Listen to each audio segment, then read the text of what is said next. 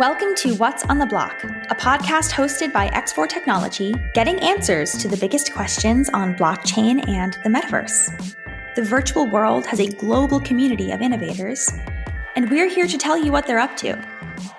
My name is Maxine Ewing, and I'm here with Ashumi to talk about how to move your business into the metaverse. Ashumi is the founder and CEO of Mad Global, MAD is an innovation focused, full service creative production agency bringing projects to life in the metaverse. Hi, Maxine. Thanks for having me. So, to start off, what do businesses need to consider while they are planning on moving toward the metaverse? There's three things I would say businesses need to consider from the start uh, when when planning to do any activation in the metaverse space. One is definitely budget and the allocation of that.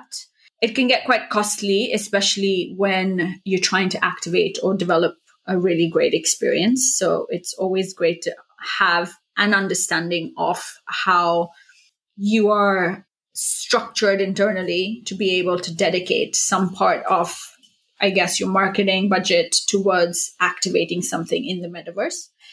The second would be what is the goal? You know, I, there's a lot of trends um, and hype cycles around uh, what a lot of businesses are doing in this space. But I think the businesses that want to enter into the space need to start with asking the question you know and that's something we ask businesses wanting to enter the space that come to us for advice and strategy why do you want to be in this space what is the really what is the reason for wanting to. And that actually helps us build out the bigger picture when we understand the why. And the third one is what is the audience? Who are you trying to reach? What what are you trying to you know who are you trying to reach and what is the message you're trying to sort of give to them you know? Where in the funnel does this experience sit for you or this project that you're activating in the space sit for you? Is it more from an experiential point of view or is it more, more to have something that converts conversion to sales from a product point of view? I think we should unpack those in more detail especially you know your comment on intentionality. Would you recommend that every business transition toward the metaverse or enter the metaverse? Or, you know, do you think that some shouldn't? There's definitely, we're definitely going into a time where pretty much anything that can be an NFT or linked to the blockchain in any way is going to be I don't think there's any sort of barrier to entry as such for the type of business that you're in and wanting to be or have a presence in this space. The first three points that I mentioned probably need to be taken into consideration from the start. One of the things we find that brands find or companies find quite challenging is that they're not internally structured with the right teams in place to be able to follow through with activating something in the space. So while someone in marketing might want to do something, I think it also needs to sort of translate into what the brand or the company as a whole wants to do and how they want to position themselves in the space that they want to be in. Another point you brought up, which I think is really important, is audience. Do you think that there is an audience right now for fashion companies to, you know, utilize the metaverse to directly translate to sales? Or do you think that the actors in the metaverse space now that are fashion companies are really preempting a flood? I think it depends also what metaverse we're talking about. You know, when sure. we yeah. when we when we you know we've just seen, for example, Decentraland Fashion Week um, that finished not you know quite a few weeks of just a few weeks ago actually.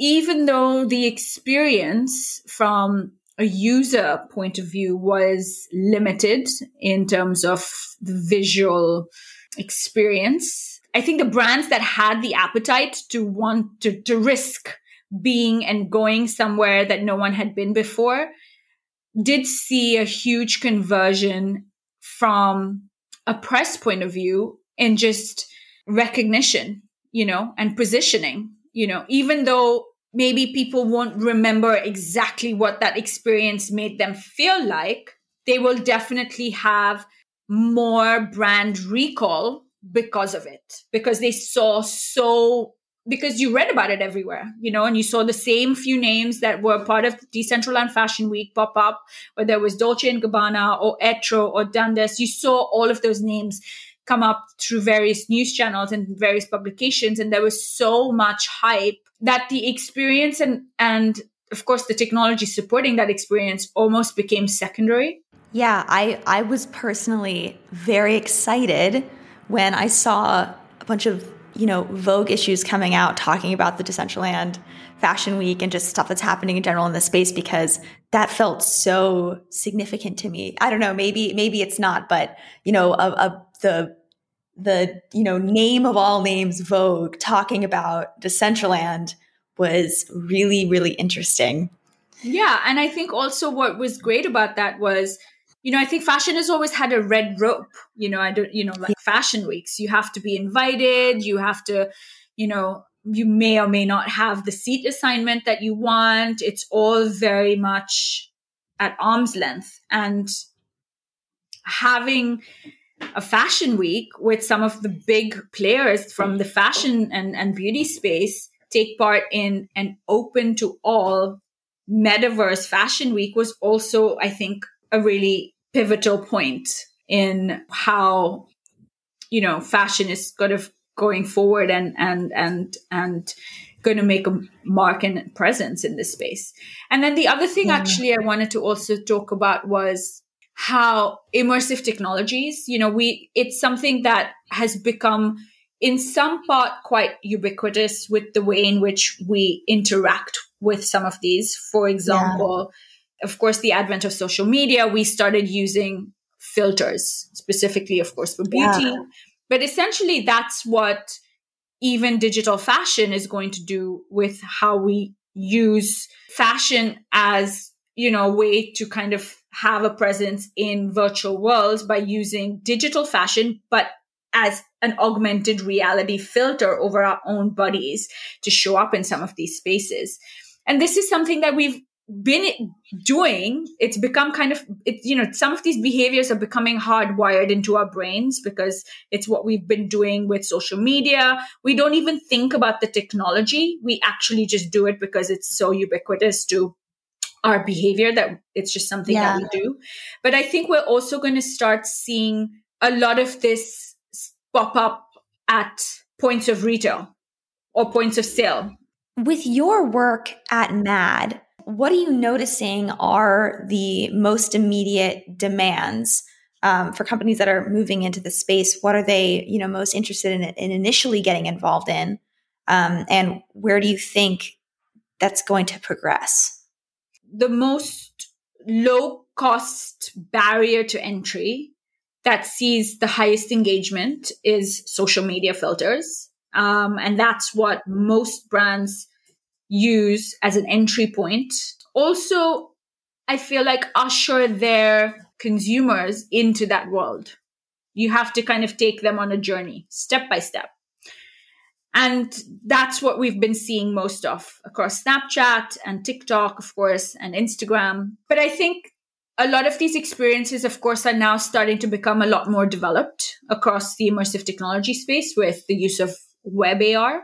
Um, and also using AI powered hardware at in retail points like smart mirrors to test makeup on you if you go to into go into a store or you know uh, try on clothing in augmented reality like the experience uh, that DressX did.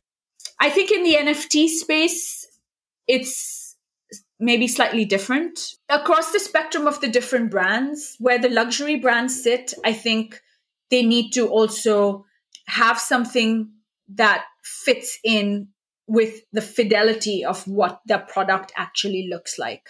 And some of the brands do have some of the brands maybe don't see themselves as it sort of being there yet because some of the digital wearables are still not as hyper realistic as some the brands would like them to be. So it's maybe a little bit more gamified.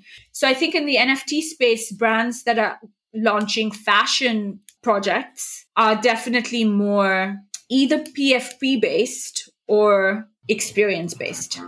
I'm interested in how the introduction of these, you know, not old world, but, you know, unbelievably historical industries like the fashion space are going to be, you know, potentially transforming the metaverse. You know, I, I think that there's definitely a certain population that exists now that's using the metaverse. And we haven't really unlocked the full potential of the metaverse and all of the industries that are going to be involved. What does it mean that fashion is drifting toward the metaverse? And, you know, what does it mean that Vogue has published an article about Decentraland? You know, like, how is this, you know, ancient art of fashion going to influence the direction that this brand new technology takes? I think it ties again back to um, bringing the consumer and the end consumer closer to the brand's world. I think that's something that's definitely going to be, you know, quite useful in this space to connect people at a much deeper level to the brands that they love and enjoy. The other part of it, of course, is identity, but I don't think it's about replacing one for the other. You know, I don't think we're going to be replacing what brands are doing in an IRL world or Web 2 world. I think the metaverse is only another iteration of the internet, just like when it was the start of ecom, for example. It was a new way for brands to now showcase and sell or, you know, have their products on platforms digitally to be able to reach millions more people than what it was before, where someone would actually have to physically go to a store, drive to the store, try something on. And that's where that experience for the person would live. That was Ashumi. Tune in next week to stay in the loop with what's on the block.